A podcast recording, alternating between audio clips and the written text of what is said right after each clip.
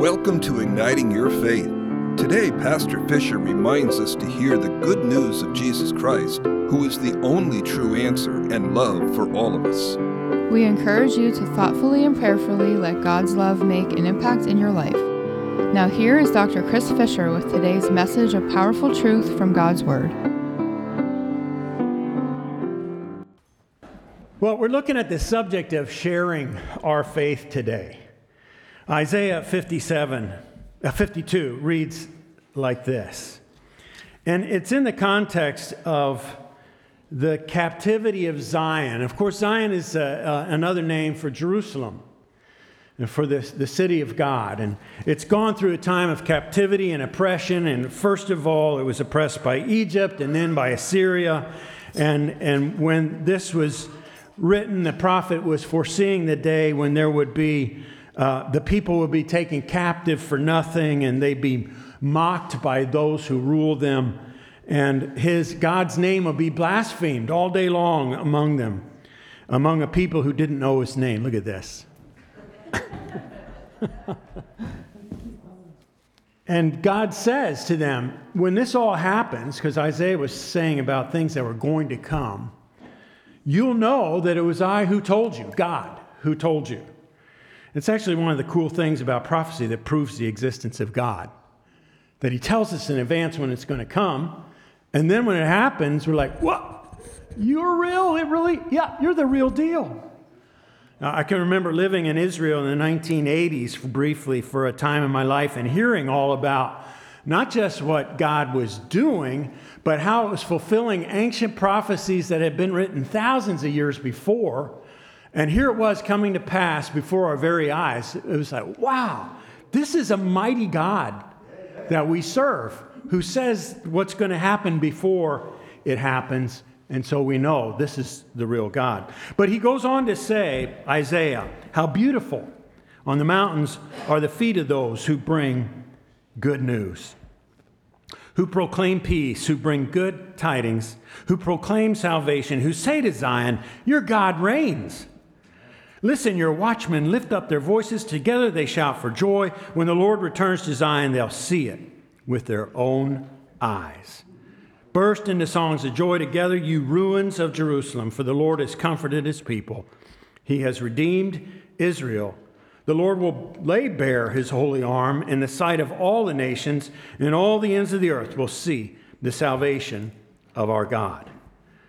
You know, that, that's talking about the good news of salvation in the Messiah, in the Son of God, in Jesus, who lay bare his arm to save us, hanging on the cross and rising from the dead, and whose gospel is known throughout the whole world.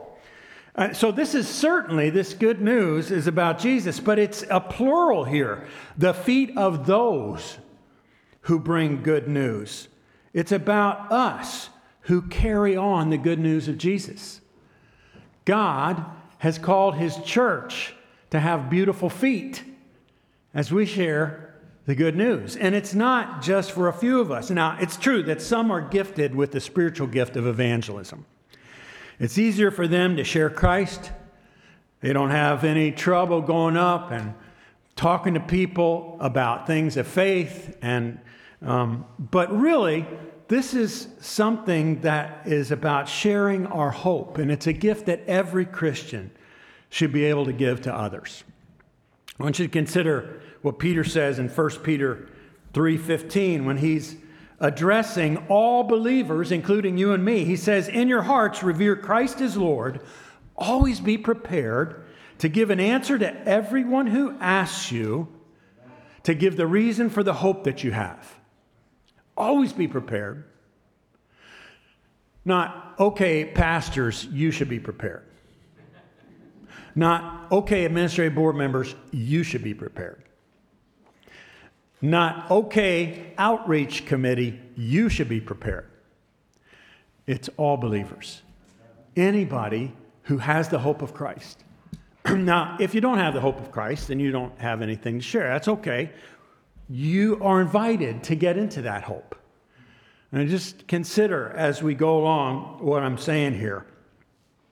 In a sense, it's natural, a natural thing that we will want to share what we have when we fully grasp what salvation is. We have hope because we have Jesus. I mean, it's really that simple. And we should be prepared to share that hope. When we see someone who is hopeless, sharing Christ is as simple as pointing people to Him. You're having a hard time. Can I pray for you? In the name of Jesus. Have you thought about talking to Jesus about this, seeking Him? You know, Jesus is His own reward. That's the thing. All we have to do is point the way, planting seeds, share a little of our walk with God, and let God do the rest. We who have found Jesus Christ have found the true bread of life. When we share our faith, maybe you've heard this illustration before, it's as simple as one beggar who's found bread telling another beggar where to find bread. You're not the bread yourself. You don't have to be the bread. All you have to do is say, you know what, I was hungry and I found the bread. You're hungry? I know the one who's bread for you. If you want it, you can just ask him. How can we do it well? Think about that. How can we do it in a way that's effective? Peter gives part of the answer here in his letter. Do this with gentleness and respect. Be prepared to share your hope in Jesus, but do this with gentleness and respect. In other words, your attitude in sharing the gospel should not be harsh, shouldn't be proud. It shouldn't be to prove you're right or smarter than whoever you're sharing with, like you have the answers. Remember, knowledge puffs up, but love builds up. So it should be done in love. Your answer should be gentle, not threatened, even if the person disagrees with you or is not receptive. We should be respectful, allowing them to say what they have to say with no need to win an argument. Uh, I, you know, we're doing the Alpha course right now, and part of that is uh, it's a way to offer. Uh, it's sort of like an introduction to Christianity, and to offer it to folks who want to renew their faith or who may not have faith, and we want to invite them to have it. And uh, I'll give you one of the little tips. It's sort of an insider tip that our table leaders are instructed in. We're told not to argue at the table or try to correct people when they say something in sharing at the table that we disagree with or that we think we have a better answer to. The table leaders are just supposed to listen and appreciate their sharing, even their willingness to share, and say, even if we disagree with it, that's really interesting. Thank you for sharing. And let God be the one who leads them into more truth through the whole context of the teachings. In other words, you don't have to have all the answers. And this applies outside the church when you're sharing your faith. You don't have to win an argument. You talk to an atheist, you don't have to go through a, a, like an argument that proves all the reasons that God exists and then say, come on now, you got to admit. All you have to do is share your hope. You know, you, you can say, you know, I appreciate your, your arguments and, and uh, you know, I can, sometimes atheists have a story of pain in their background and they're really secretly blaming God. And maybe you could say, you know, I appreciate the suffering you've gone through that's led you here. But let me tell you about my hope. And that's it. You know, I, I have God in my heart and I'm, my life is different. I've suffered too. But my life, I have hope because I've got to know Jesus. You know, they may not receive it right away, but what you say may haunt them because that's the way the Holy Spirit works people say things on his behalf that are like um, the gong of a bell that keeps ringing in the ears of those that God is trying to talk to. So let God worry about the outcome of your sharing. Just do it. Peter, Peter continues here do it with a clear conscience, so that those who speak maliciously against your good behavior in Christ may be ashamed of their slander. You know, what is a clear conscience? It's a life lived in integrity. Our actions should match our words, and our words should be true. There's nothing as undermining of a clear witness as hypocrisy. When Christians are hypocrites or hateful or self righteous or actually wicked, it can give non believers an excuse to dismiss or blaspheme Christianity. Now, it's true at the end of the day, when, when they stand before God, He's not going to say to them, Oh, yeah, you have an excuse because you were mistreated by an, a Christian, right? We have to all give an account to God for what we put in our own hearts. But if we say that God is love, but what comes out of our heart and mouth is something besides love, others will quickly tune out our spiritual message. So we, we really need to do that sort of, soul searching work to get purified from things that are not of love. So that when we do stand before people and are sharing our hope, it's not coming out as a mixed message. And that's something the Holy Spirit does for us. Remember what Jesus came as? A, a purifier, a refiner, to set us free from all these things of sin.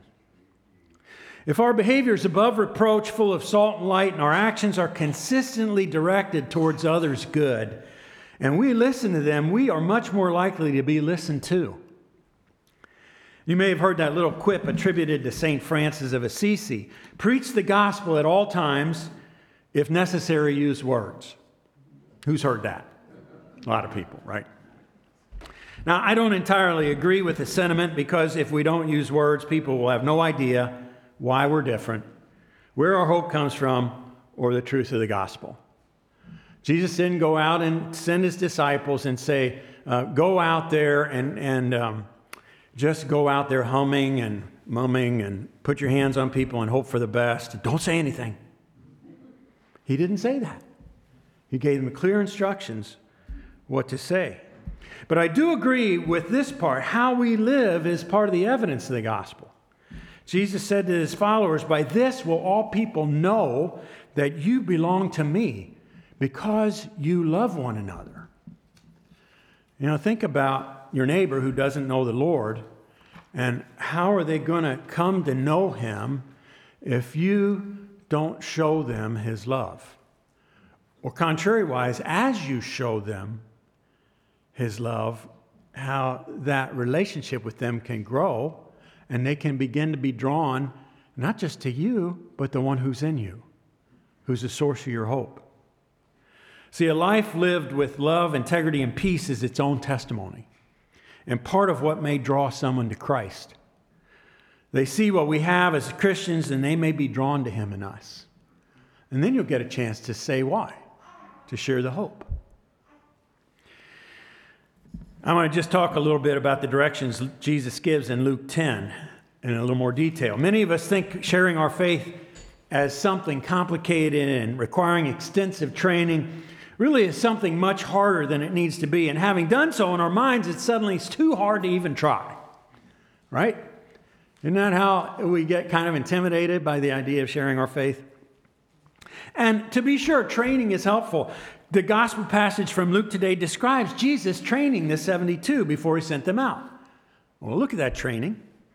They were sent out to the towns and villages of Israel to prepare the way for Jesus himself to come. He gave them basic instructions, including what to do as they entered a home and what to do if the village rejected his message. And he said, if they reject you, well, first, what to, to do if they accept you. Don't move around from house to house, go to one house, but then talk to the village. If they receive you, heal the sick and proclaim that the kingdom of God has come. Right? If they don't receive you, shake the dust off your feet as a testimony against them and say, But be sure of this the kingdom of God has come near you. And Jesus says, because they've rejected those followers, It'll be better on, for Sodom and Gomorrah on the day of judgment than for those villages. So God takes care of things in the spirit realm, and, and we don't have to worry about that kind of stuff, right? But He is giving them clear instructions on how to do this and how, what to do. and how not to take on themselves the burden of a village that rejects him, to give it to God and leave it to God. But the heart of this, what they have to share, was very simple heal the sick and announce the kingdom of God's arrived. Super simple. And that shows that sharing Christ does not need to be complicated. The 72 followed his instructions, and it says they came back overjoyed because even the evil spirits submitted to them in the name of Jesus. In other words, as they were there, they were casting out evil spirits. That was part of the healing that was going on. And they were super excited about it. Now, the whole thing of evil spirits is a, a, a topic for uh, some other time, but I want you to know that we have the same heritage of power in the name of Jesus. It's the power of prayer. Sometimes the very most powerful thing we can do to witness to our faith is to offer to pray for someone and ask God to bless and heal them in the name of Jesus. You got a neighbor who's going through a rough time, and you say, Hey, what's happening? You listen to them, listen to them, and listen to them, and you commiserate with them. And then at the end of that, to just say, Hey, can I pray for you? Chances are, if you've listened to them pour out their heart to you, they'll be open to you praying for them right? And then if they are open to that, you pray for them and release God's power into their life, whatever that may look like. And if they're not open to it, it's okay. You say, okay, nah, no problem. You know, but thanks for sharing your story. I, I, I really feel for you. It's, it's, that's sad. You know, we have in the Spirit spiritual authority even to trample on evil spirits. So we ought not to be intimidated by just flesh and blood people, right? We have the same call to announce the kingdom of God has come. It's arrived. And it may be just as simple as saying, hey, you know, I was a lost soul. My life was a wreck. And I found Jesus, and he lifted me up out of the ash heap. Uh, and uh, he can do the same for you. Two sentences, right? Three sentences. And then let God do the work. You know, the, the, the, the message of the gospel is like seeds. And those seeds are, can be cumulative, right? One seed, you say one thing, somebody else is talking to somebody, they say something else on God's behalf. And those seeds sort of pile up in their spirit. And sometimes they germinate and they sprout up, but you don't know when they'll sprout up. You know, the, the friend who shared Christ with me, I didn't respond to his message right away. I heard it. The seeds went into my heart, they echoed in my spirit, but I didn't say, Oh, yeah, will you lead me in prayer to receive Jesus right now? I didn't. Later, sometime later on my own, I was ready when those seeds were ready to sprout. And that's the way it is for most of us, right? There's a time, and we can trust God with the timing of those seeds. We plant them, when you share your hope with somebody, you're planting a seed. God's the one who makes it grow, and His time. You know, and we don't have to dig in and unearth the seeds and see how they're doing. Neighbor, I talked to you about Jesus. How's it going with that? Right? Can you just can, let me let me unearth the seeds and see what's happening? You know what will happen to the seeds if you do that? Let God do His work. So let me just summarize here these practical suggestions. Share with gentleness and respect. You don't have to win an argument. You're just sharing part of your experience. You're a witness. That's it. Jesus said to the disciples, You'll be my witnesses in Jerusalem, Judea, Samaria, to the ends of the earth. That includes us. We're still witnesses of the reality of Jesus, that He's alive and well, He's the King of the kingdom of God, and He's brought it to the earth, and we're part of it. All right? So we're witnesses of that. If you have joy or hope or any kind of consolation in your own heart, that's a witness to God's work in your life. And that's all you've got. That's all you need to have. Let me put it that way to be a witness. You've experienced God for yourself. Be a person of integrity, consistently gentle, just, merciful, and kind. That draws people to Jesus in a, a way that all the words in the world may not without that. And you don't have to have all the answers. So again, we're just planting seeds. Making them grow is God's job. Listen respectfully. You know, it says somewhere even the fool is thought wise if they listen before they speak. right? You know, and so be quick to listen, slow to speak, slow to become angry. James says that. You know, when you're sharing your hope, the, the, the opening to share that will likely uh, be because you listened first and you gave somebody a loving hearing. And even if you disagree with the spiritual ideas you're sharing, it's okay. You can listen respectfully, and if you've done so, you're much more likely to be listened to respectfully when it's your turn. And then offer them what you have. You know, when Peter came up to that beggar at the temple gate, and he said, I don't have silver or gold, but I do have something for you. In the name of Jesus Christ, get up and walk. That crippled beggar. He gave him Jesus, and Jesus healed him right there. Right? If you know Jesus, you have Jesus, and you can offer them Jesus. So that's our call. Always be prepared, brothers and sisters, all of us, to give the reason for the hope that you have and to do it with gentleness and respect. And God will take care of growing the seeds. So I want to challenge you this week. You know, there's another thing you can do is pray for people as part of loving them. If you know somebody who doesn't know the Lord and you'd like to see them come to know the Lord, start praying for them. That's part of what prepares the heart, breaks up the, the hard ground uh, so that those seeds can get in there and be fruitful when they do germinate.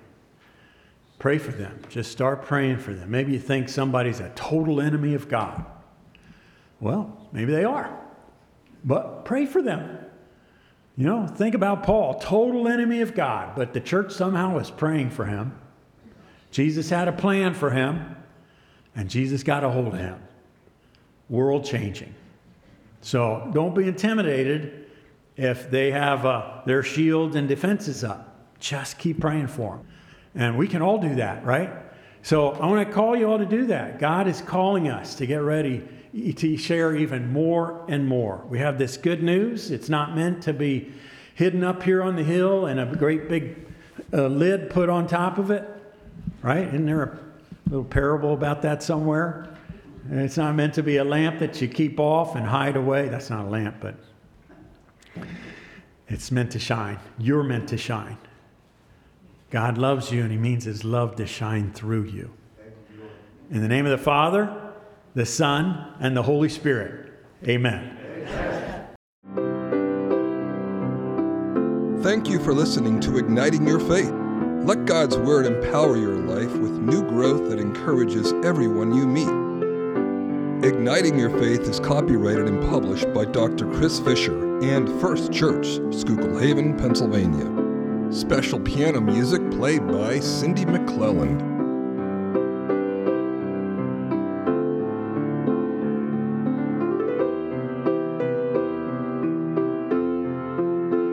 Can find more information about Dr. Chris Fisher, this podcast, and the church at our website, havenfirstumc.org. We hope you will join us again next week and let God ignite your faith.